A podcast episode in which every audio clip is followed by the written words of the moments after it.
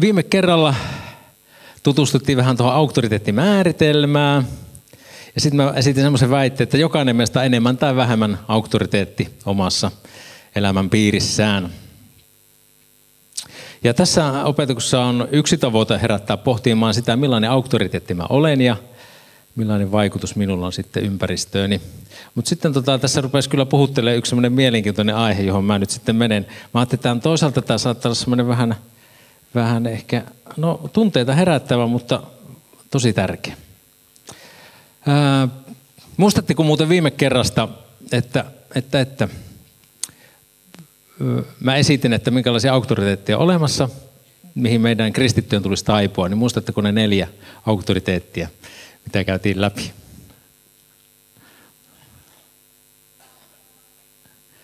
Jumalan sana, yes. Esivalta, mikä oli se?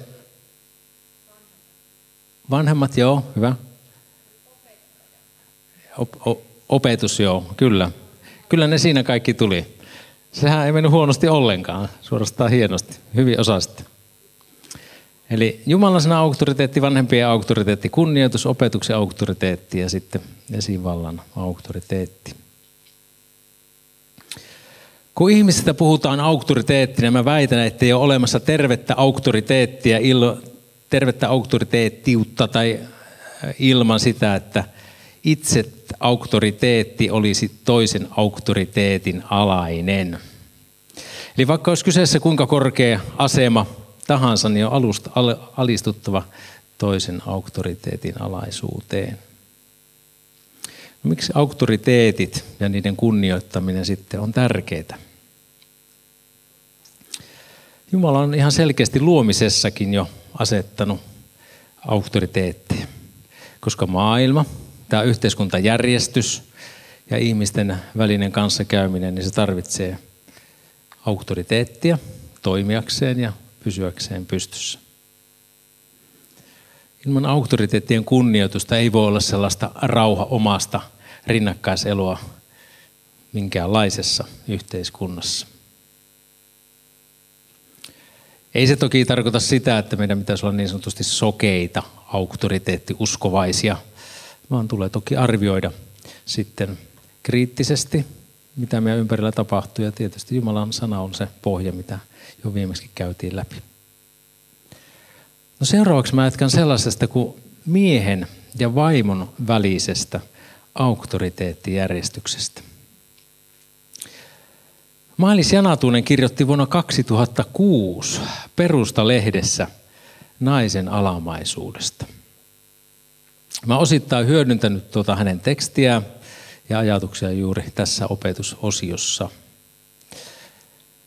Niin kuin me varmasti monet muistetaan, niin Paavali kun hän antaa kehotuks, kehotuksia uskoville, niin, niin, niin hän aina ensin kertoo sitä, että mitä Jeesus on meidän puolesta tehnyt, mitä Jumala meidän edestä jo tehnyt. Ensin hän valottaa pelastuksen suuruutta, ihan samalla kuin Tarjakin tuossa äsken justin kertoi sitä, kuinka Jumala on lahjoittanut meille niin paljon asioita. Ja me, jotka ollaan itsessämme avuttomia, voimattomia, rakkaudettomia, niin Jumala on paljon tehnyt meitä kohtaan jo nyt. Ja sitten kun hän antaa kehotuksen, niin sen kehotuksen taustalla aina tämä, tämä pohjalla ja perustalla. Ei lähdetä mitään tienaamaan eikä ansaitsee. Silloin se evankeliumi, joka johtaa Jeesuksen sovitustyöhön, täytettyyn sovitustyöhön. Se johtaa pyöhengen voimauttavaan läsnäoloa ja elämään. Ja niinpä ne kehotukset, ne on annettu hengellisille ihmisille, hengelliselle ihmiselle. Ihmiselle, jonka sisin lepää Kristuksen täytetyssä sovitustyössä. Ei omassa ansiossa. Vastaavasti ihminen, joka elää sitten lihan vallassa, oman vanhan luontonsa vallassa, ne Paavalin, esimerkiksi Paavalin kehotukset, ne tuntuu lähinnä semmoisilta rankoilta vaatimuksilta ja ahistavilta sellaisilta. Ja niin on tämänkin seuraavan kehotuksen laita. Paavali kirjoittaa kirjassaan korintilaisille miehen ja vaimon välistä auktoriteettijärjestyksestä. Tahdon teidän kuitenkin tietävän, että Kristus on jokaisen miehen pää, mies on vaimon pää ja Jumala on Kristuksen pää. Eli tuosta tekstistä voi lukea tuon auktoriteettijärjestyksen. Siinä näkyy kolmiyhteyden sisällä Jumalassa oleva järjestys, vallitseva, sitten miehen ja vaimon välille tarkoitettu järjestys. No, tuo järjestys on siis asetettu jo luomista lähtien. Mies ja nainen luotiin Jumalan kuviksi. Ja yhdessä he ovat Jumalan kuva. Kuitenkin molemmilla on oma erityinen tehtävä ja paikka tässä luomakunnassa. Ja samoin kuin Jumala ja Jeesus ovat yhtä arvokkaita, mutta Jumala on kuitenkin Kristuksen pää. Tähän väliin sellainen huomio, vaikka mä tässä seuraavassa keskitynkin lähinnä aviopuolisoiden rooliin, niin ei sinkkujen kannata tässä kohtaa sulkea korvia. Tästä löytyy ammennettava ihan meille kaikille. Eli miehen ja naisen rooli myös seurakunnassa seuraa tätä analogiaa jonkin verran, vaikkakaan nyt tässä opetuksessa mä en siihen syvenny. Eli luomiskertomuksen mukaan, luomiskertomuksen mukaan mies luotiin ennen naista ja mies sai jo ennen naisen luomista Jumalalta luomakunnan hallitsijan aseman. Toki Jumala antoi se sitten myöhemmin vielä molemmille miehille ja naisille. Ja nainen luotiin miehelle avuksi, joka on hänelle sopiva, ei päinvastoin.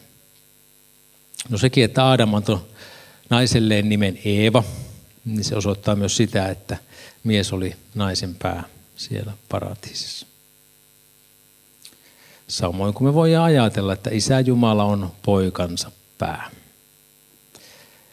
No jos syntilankeimusta ei olisi tullut, ei miehen päänä olemiselle olisi ollut mitään ongelmaa naiselle. Mutta toisin kuitenkin kävi. Eeva kuunteli käärmettä enemmän kuin Jumalan sanaa. Hän rikkoi Jumalan käskyn ja houkutteli sitten Aadamin lankeemukseen. Moni asia meni rikki. Jumalasuhde, miehen ja naisen välinen suhde, lasten ja vanhempien välinen suhde ja ylipäätään ihmisen suhde muuhun luomakuntaan. Eeva sai rangaistuksen, joka näkyy kahdessa asiassa. Naiselle Jumala sanoi, minä teen suuriksi sinun raskautesi vaivat, kivulla sinä synnytät lapsia, kuitenkin sinä tunnet halua miehesi ja hän on hallitseva sinua. Kaksi asiaa. Syntilakemuksen seurauksena lasten synnyttäminen, äitiys, tuottaa naiselle tuskaa. Samoin hänen suhteensa mieheen muuttuu kaksijakoiseksi. Nainen tuntee yleensä voimakasta vetoa miehen puoleen, miehensä puoleen ja toisaalta hän joutuu sitten miehensä hallitsemaksi. Ja miehen asemasta tulee naisille aika ajoin taakka, jota vastaa hän kapinoi. Naisen hallitsemisesta puhuessaan niin Raamattu käyttää tämmöistä maashal-verbiä. Ja siihen ei liity mitään negatiivista sivumerkitystä. Ei mitään. Miehen ei missään kohde raamatussa käsketä alistaa vaimoaan polkemalla tämä oikeuksia. Hänen käsketään päinvastoin rakastaa naista yhtä epäitsikkäästi kuin Kristus rakasti seurakuntaa. Naisen alamaisuus Uudessa testamentissa, niin se perustuu kahteen asiaan. Jumala hyvyydessään päätti, Jumala siis hyvyydessään päätti, että mies on vaimon pää. Mutta syntiinlankemuksen seurausta oli sitten tämä hallituksi tuleminen. Ja miehet on valitettavasti vuosien saatossa usein tulkinneet alamaisuuden alistamiseksi. No sitten vastaavasti viimeisien vuosikymmenien aikana niin naiset on tulkinut alamaisuuden tarkoittavan sorrettua ja alistettua ja osin ihan ikävistä kokemuksista johtuen. Niinpä siitä halutaan sitten kiihkeästi myös irrottautua. No mitä siitä seuraa, jos nainen kieltäytyy siitä osasta, jonka Jumala on hänelle luomisessa ja sitten myös syntiinlankemuksen jälkeen säätänyt. Jos nainen kieltäytyy olemasta alamainen, niin se lisää miehen houkutusta kieltäytyä kantamasta vastuuta tai vaikeuttaa radikaalisti toimimasta perheenpäänä. Vastaavasti, jos mies ei kanna vastuutaan päänä, se lisää vaimo houkutusta ottaa pään rooli. Voisi jopa sanoa niin, että jos nainen ei halua olla alamainen nainen, ei mieskään halua olla mies. Ja siitä helkästi seuraa semmoinen negatiivinen kierre, joka ruokkii ja vahvistaa sitten itteensä. Nykyään on aivan liian paljon vastuuttomia miehiä. Miehen tulee pitää huolta perheestään, puolustaa sitä vihollista vastaan, tehdä vaikeimmat ratkaisut ja kantaa niistä myös vastuu. Kuitenkin moni mies pakenee vastuuta esimerkiksi työhön, harrastuksiin, jopa uuden rakkauden helmoihin, päihteisiin, pornoon ja niin edelleen. Niinpä tilanne voi myös näyttää sit siltä, että naisen on suorastaan pakko ottaa pään rooli perheessä.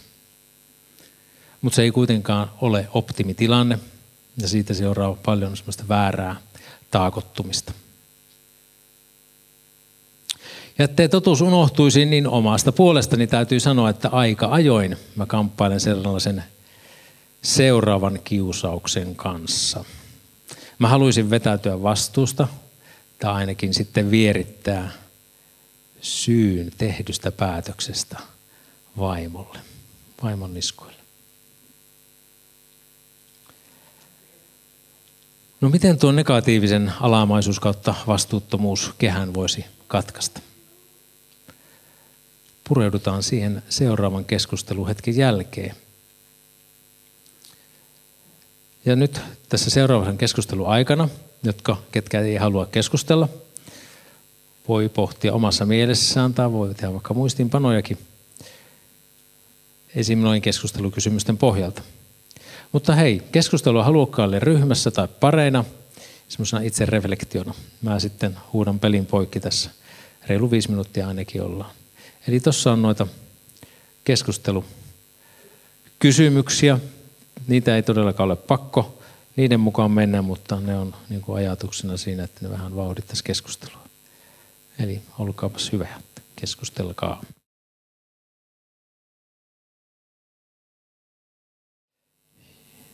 Joo, no mä jatkan tästä. Vir, Virpillä, Virpillä tuli hyviä ajatuksia tuossa.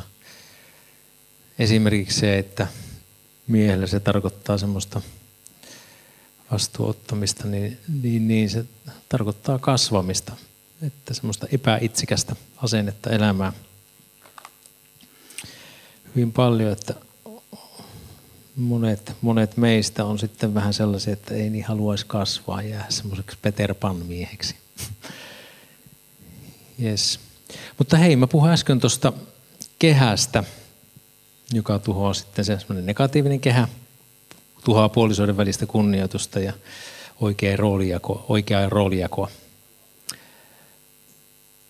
Niin kuin sanoin, niin jos se mies kannan vastuutaan, niin se lisää vaimon houkutusta ottaa se pään rooli. Ja vastaavasti, jos vaimo kieltäytyy sitten olemasta alavainen, niin sitten se miehellä lisää houkutusta kieltäytyä kantamasta vastuuta. No, miten se voisi katkaista? Miehellä on tässä tärkeitä avaimia käytettävissään. Joskin lukkujen avaamiseen niin on avaimia varmasti molemmilla. Ja molempia on niitä käytettävä. Edelleen, vaikka mä puhun avioparin välisestä johtajuudesta ja auktoriteettiasemasta, niin näitä periaatteita voi soveltaa kyllä kaikkeen johtamiseen. Tuossa edellä miehellä annettiin siis pääasemassa pään asema suhteessa vaimoon. Mitä päänä oleminen sitten oikeasti on? Päänä toimiminen ei ole herrana hallitsemista, eikä se ole alistamista. Siinä on kyse johtajuudesta ja auktoriteettiasemasta.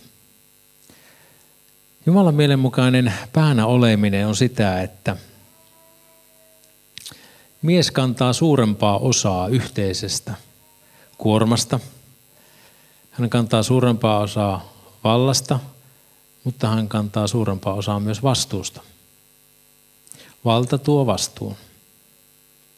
Jeesus antoi meille esimerkin seurakunnan päänä olemisesta. Ja hänen esimerkkinsä toimii yhtä lailla myös perheessä, suhteessa, perhesuhteissa, suhteessa puolisoon, lapsiin, niin seurakunnassa, ihmissuhteessa kuin johtamisessa, kaikessa ylipäätään. Joka teidän joukossanne tahtoo tulla suureksi, se olkoon teidän palvelijanne. Ja joka teidän joukossanne tahtoo olla ensimmäinen, se olkoon kaikkien orja. Eihän ihmisen poikakaan tullut palveltavaksi, vaan palvelemaan ja antamaan henkensä lunnaiksi monien edestä. Miehet, rakastakaa vaimoanne niin kuin Kristuskin rakasti seurakuntaa ja antoi itsensä alttiiksi sen puolesta. Jeesuksen johtajuus oli palvelevaa johtajuutta. Siihen hän tuossa Markuksen evankeliumin kohdassa kehottaa opetuslapsiaan. Hän sanoi opetuslapsille nämä sanat ja hän itse eli sitä esimerkkiään todeksi. Hän ei ollut johtaja, joka vaati itselleen kunnioitusta ja palveluksia. Kyllä jos varmasti haluaa ja odottaa, että me palvellaan häntä, mutta hän ei sitä vaadi. Hän kunnioitti ihmistä, toisten silmissä vähäpätöisiäkin ihmisiä, ja hän antoi, antoi ja antaa ihmiselle arvon. Hän palveli ihmisiä kertoa Jumalan valtakunnasta. Hän oli lähimmäinen, hän paransi, hän ruokki ihmisiä ja lopulta hän sitten uhrasi oma henkensä. Kun meillä on auktoriteettiasema toiseen ihmiseen tai suhteessa toiseen ihmiseen, niin meidän tulisi palvella tällä, johtaa tällä palvelemisen periaatteella. Palvele johtamalla, johda palvelemalla. Palvele johtamalla, johda palvelemalla. Olemme sitten kasvattaja, aviomies, kaveri, työjohtaja tai ihan jotain muuta. Kaikessa se pätee. Jokainen meistä on jossain kohtaa siinä auktoriteetin paikalla. Ollaan johtamassa toisia tai toista ihmistä johonkin suuntaan. No millainen auktoriteetti mä sitten olen? Asenne muihin auktoriteetteihin paljastaa, mitä mun sydämessä on. Mikä on mun sydämen tila? Onko mulla itsellä nöyryyttä vastaanottaa ohjausta? Oman kasvamisen edellytys on siinä, että on avoin vastaanottamaan ohjausta. Jos kuvittelee, että on niin viisas ja viisaus asuu vain omassa sydämessä ja minähän teen just niin kuin minä tahdon, niin silloin olisi kyllä hälytyskellojen jo aika soida. No entä miten mä pyrin vaikuttamaan toisiin ihmisiin? Olenko mä rohkaisija ja kannustaja vai vikoilija? Mihin suuntaan mä esimerkiksi kiinnitän ihmisen tai vaikka oman lapsen katseen? Onko pääpaino siinä, mikä menee hyvin ja toimii, vai siinä, mikä menee pieleen? On semmoinen sanonta, että ihminen aina lopulta osuu siihen, mihin hän katsoo, mihin hän tähtää. Autokoulussa jo muistan, kun aikana opetettiin, että kuinka jos tulee semmoinen yllättävä väistötilanne liikenteessä, tulee joku tilanne, että pitää äkkiä väistää, niin koskaan ei saa katsoa sitä, sitä kohti, mitä pitää väistää, vaan pitää katsoa sinne, minne väistetään.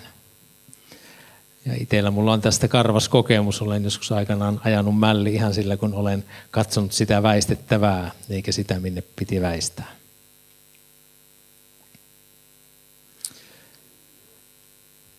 Eli jos sä tahdot osua oikeaan suuntaan tai johtaa oikeaan suuntaan, niin on tärkeää katsoa sinne oikeaan suuntaan. Eli jos mä haluan auktoriteettina ohjata ihmisiä oikeaan suuntaan, niin on tärkeää painottaa enemmän sitä päämäärää ja niitä asioita, joita toivoo tapahtuvan. Koska meillä on ympärillämme näin suuri todistajien pilvi, pankaamme mekin pois kaikki, mikä painaa ja synti, joka niin helposti kietoo. Joskaamme kestävinä kilpailussa, joka on edessämme. Katse kiinnitettynä uskon alkajaan ja täydelliseksi tekijään, Jeesukseen, joka edessään olevan ilon vuoksi kärsi ristin häpeästä välittämättä ja istuu nyt Jumalan valtaistuimen oikealla puolella. Meillä on elämässä haasteita ja kasvu on vielä kesken. Se, mihin suuntaan meidän tulee katsoa ja rohkaista toisiakin katsomaan, niin se on noissa jakeissa. Jeesuksen tie oli rankka. Siinä oli kärsimystä, häpeää, taistelua. Mutta hänellä oli selkeä päämäärä. Hänen päämääränsä oli selkeästi täyttää isänsä tahto ja avata näin meille tie pelastukseen.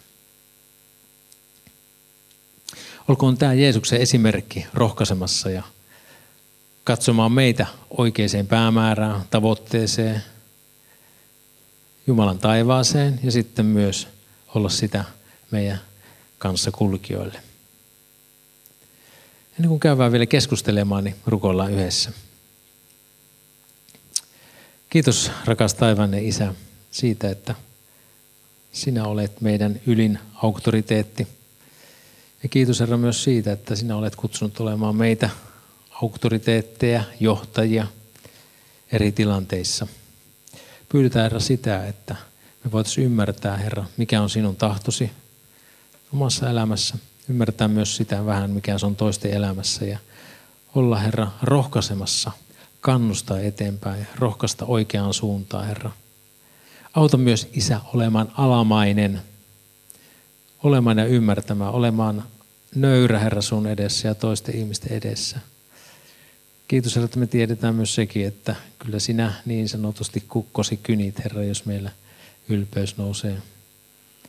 Kiitos Herra siitä, että teette meissä työtä Herra ja siunaa Herra meidän yhteys Herra ja siunaa Herra tämä, tämä ilta ja tulevat päivät. Isä, sun nimessä tämä pyydetään.